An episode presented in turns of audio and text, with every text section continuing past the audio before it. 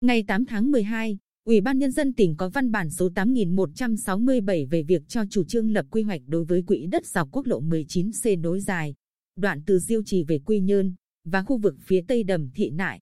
Theo đó, đối với quỹ đất dọc quốc lộ 19C nối dài,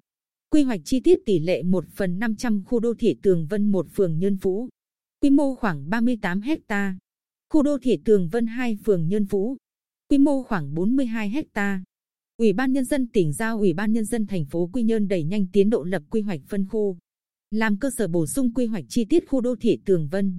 đảm bảo đồng bộ hệ thống hạ tầng kỹ thuật, hạ tầng xã hội với quy hoạch phân khu. Sở Công Thương phối hợp Ủy ban Nhân dân thành phố Quy Nhơn đẩy nhanh tiến độ triển khai di rời cụm công nghiệp Nhơn Bình, tạo quỹ đất phát triển đô thị dọc tuyến quốc lộ 19C nối dài theo quy hoạch chi tiết cụm công nghiệp Nhơn Bình đã được duyệt. Đối với khu vực phía tây đầm Thị Nại, tại khu vực 1, xã Cát Tiến huyện Phù Cát, quy hoạch chi tiết tỷ lệ 1 phần 500 khu đô thị Nam Cát Tiến, quy mô khoảng 20 hecta. Tại khu vực 2, xã Phước Hòa Phước Thắng huyện Tuy Phước, quy hoạch chi tiết tỷ lệ 1 phần 500 khu đô thị Đông Bắc Gò Bồi 1, quy mô khoảng 40 hecta, khu đô thị Đông Bắc Gò Bồi 2, quy mô khoảng 50 hecta.